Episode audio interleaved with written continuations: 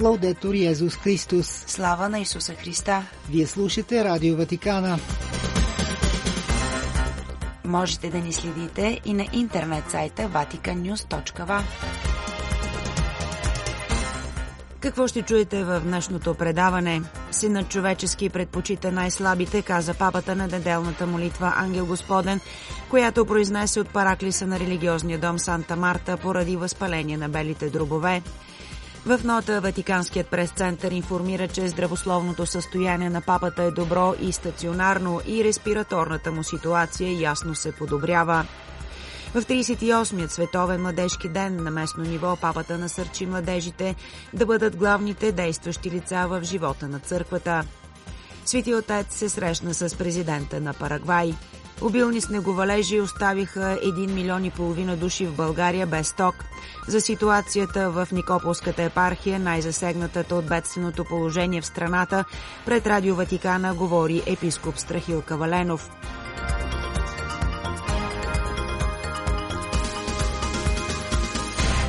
Пред микрофона с вас е Светла Чалъкова.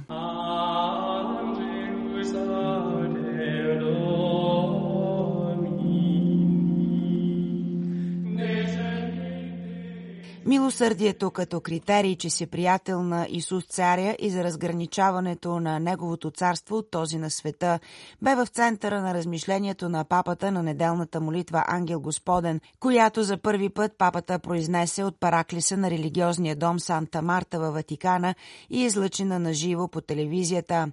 От събота папа Франциск отмени всичките си дейности заради леко грипно състояние. В момента състоянието на папата е добро и стационарно, няма температура и респираторната му ситуация ясно се подобрява. Това каза днес директорът на прес-службата на Ватикана Матео Бруни, отговаряйки на въпроси на журналисти, давайки актуална информация за здравето на папата, засегнато от възпаление на белите дробове. Бруни потвърждава, че компютърната томография, на която Франциск е бил подложен в ранният следобед на събота в болницата Джемели на Тивърският остров в Рим, изключва пневмония, но показва възпаление на белите дробове, което причинява някои затруднения в дишането. За по-голяма ефективност на терапията е поставена бокат за венозно вливане на антибиотична терапия, информира говорителят. Накрая той обяснява, че за да се улесни възстановяването на папата, някои важни ангажименти, насрочени за тези дни, са отложени, за да може той да им посвети желаното време и енергия. В неделния ден подготвеното размишление преди Богородичната молитва бе прочетено от монсеньор Пауло Брайдер, ръководител на кабинета на Държавният секретариат. В началото папата пожела да поздрави събралите се около 12 000 вярващи и поклонници на площад Свети Петър, които проследиха неделното събитие благодарение на огромните екрани, но също и тези свързани чрез телевизия, радио и стриминг.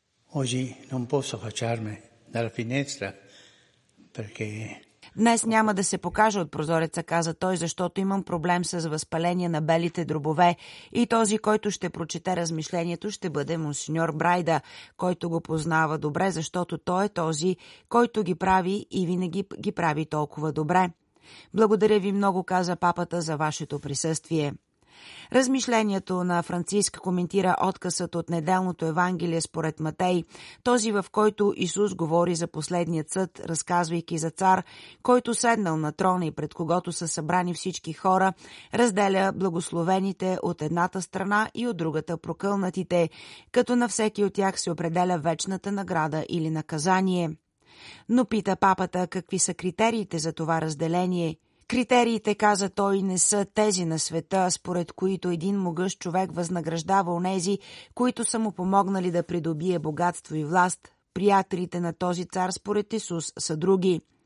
Те са онези, казва папата, които са му служили в най-слабите хора. Това е така, защото синът човечески е съвсем различен цар, който нарича бедните братя който се идентифицира с гладните, жадните, чужденците, болните, затворниците и казва «Всеки път, когато правите тези неща на един от тези мои най-малки братя, на мене сте го сторили». Царят продължава папата, за когото говори Евангелието, гледа на реалности, за съжаление винаги актуални, на страдание и крехкост, които отличават толкова много хора. Гладни, бездомни хора, често облечени както могат, се тълпят по улиците ни. Срещаме ги всеки ден, казва папата. И дори по отношение на болестта и затвора, всички знаем какво означава да си болен, да правиш грешки и да заплащаш за последствията. Според логиката на Исус, благословени са следователно тези, които откликват на тези нужди с любов, като се поставят в служба на най-нуждаещите се, ставайки близки по конкретен начин. И това е така, продължава папата, защото Исус, нашият цар, който нарича себе си син човечески, има любимите си братя и сестри в най-крехките мъже и жени – Неговата кралска зала е там, където има страдащи и нуждаещи се от помощ. Това е дворът на нашия цар, каза папата, и стилът, с който неговите приятели, тези, които имат Исус за Господ, са призовани да се отличават, е неговият собствен стил, а именно на състрадание, милост и нежност. Накрая папа Франциска завършва своето размишление с някои въпроси, които ще ни помогнат да разберем от коя страна стоим, дали вярваме във важността на милосърдието и в силата на любовта, дали се чувстваме лично ангажирани с нуждите на страдащите, които намираме по пътя си, знаеки, че това означава да сме приятели на царя. Всяка година, както пожела папа Франциск на тържеството Христос цар на Вселената последната неделя от литургичната година, се чества в поместните църкви по света Световният ден на младеща. На молитвата Ангел Господен в неделя папа Франциск припомни празника, описвайки младите хора като настоящето и бъдещето на света и ги покани да бъдат радостни главни действащи лица в живота на църквата.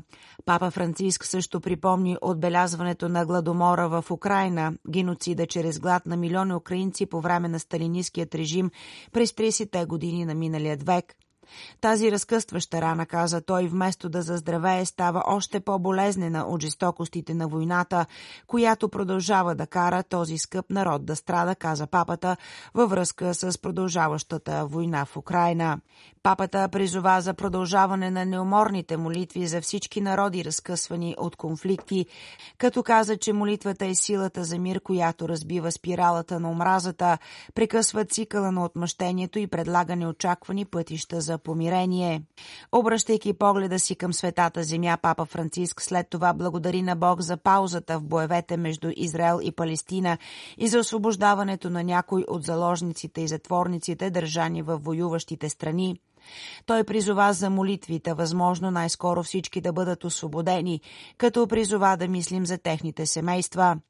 Папата също поиска молитви, за да може повече хуманитарна помощ да стигне до Газа, като същевременно настоя за необходимостта от диалог. Тези, каза той, които не искат диалог, не искат и мир. И накрая папа Франциск погледна напред към предстоящата конференция КОП-28 за глобалният отговор на изменението на климата, която започва следващата седмица в Дубай – в допълнение към войната, каза той, нашият свят е заплашен от друга голяма опасност – изменението на климата, който застрашава живота на Земята, особено бъдещите поколения, предупреди Франциск. Това, каза той, е в противоречие с промисъла на Бог, който е създал всичко за живот. Папа Франциск ще бъде първият папа, който ще присъства на срещата на високо равнище за климата, когато пристигне в Обединените арабски емирства в петък, 1 декември. Той изрази своята благодарност на всички, които ще предружат това пътуване с молитвите си, като същевременно им благодари за отдадеността им да вземат при сърце защитата на нашия дом. Папа Франциск прие тази сутрин на аудиенция във Ватикана, продължил около 25 минути президента на Парагвай Сантьяго Пеня Паласиос.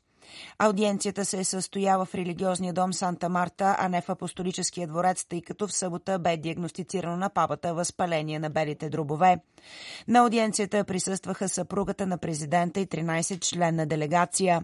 След разговора с папата и срещата с придружаващата президента делегация, според нота на преслужбата на Ватикана, Пеня Паласиус се е срещнал в последствие с кардинал Пьетро Паролин, ватикански държавен секретар, придружен от монсеньор Пол Ричард Галахър, секретар по отношенията с държавите и международните организации. По време на сърдечните разговори в Държавният секретарят информира през съобщението, беше изразено задоволство от добрите отношения между Светият престол и Република Парагвай и желанието те да бъдат допълнително засилени. След това събеседниците се съсредоточиха върху програмата на новото правителство на Парагвай за борба с бедността. Освен това се чете още в нотата бяха засегнати някои теми от общ интерес, като опазването на околната среда, положението на страните от региона и ангажимента за мир между нациите. Заради обилният снеговалеж и ураганен вятър, около 1 милион и половина души в България са без ток от събота при минусови температури. Много хора са останали блокирани в автобуси, влакове и коли. Четири области – Шумен, Разград, Силистра и Варна – обявиха бедствено положение, а 280 училища днес са затворени. За бедственото положение, особено в Северна България, се свързахме с епископът на Никополската епархия Монсеньор Каваленов, който ни разказва казва. За съжаление, ситуацията не е никак добра в католическия Никополски диоцес, тъй като снеговете, които паднаха, особено вчера, предизвикаха затваряне на по-голямата част от републиканските пътища и аз самият бях блокиран три дни вече в Варна откъдето се опитвам да достигна до Русе, където е нашата курия, където е моята резиденция. В момента съм в, блокиран в задръстване, предизвикано от множество тирове, близо до полски трамбеж на територията на диоцеза. Така че ситуацията не е никак добра. Вчера, например, неделя, тържеството на Христос Цар поне в три е, еднори на, на Никополския диоцес свещениците не са могли да достигнат до е, еднориите, където служат, за да отслужат за вярващите светата литургия. И това наистина е тъжно. Това се случва много рядко, но тази година наистина е, зимните условия са особено тежки при нас. А, а каква е ситуацията в а, малко населените места от вашата епархия? Много тежка. Много тежка, особено поради липсата на електрозахранване на електроенергия в огромна част от селата в Северна България, сред които някои от тях са и наши енори. Възрастни хора, които населяват тези малки населени места, наистина са поставени в много сложна, много тежка ситуация, предизвикана именно от това бедствие, което е липсата на електрозахранване. А, смятам, че Каритас няма да може да стигне до тях. Въпреки това, опитахте ли се чрез Каритас да направите нещо? Съм имал възможността, тъй като просто бях блокиран в Варна тези дни, да говоря с, с, с нашия изпълнителен директор на Каритас Русе. Просто нямах тая физическа възможност. Благодаря ви, монсеньоре, и желая ви скоро да се отблокирате, за да можете да се приберете във вашата епархия. Благодаря, надявам се. До чуване. Също улиците на София са осеяни с паднали от тежестта на снега, дървета и клони. В двора на католическата катедрала Свети Йосиф е паднал огромен бор, блокирайки паркирана кола. Жълт код е в сила и днес за София и Западна България. За ниски температури с минимални до минус 7 градуса в градовете и до минус 15 градуса в планинските райони.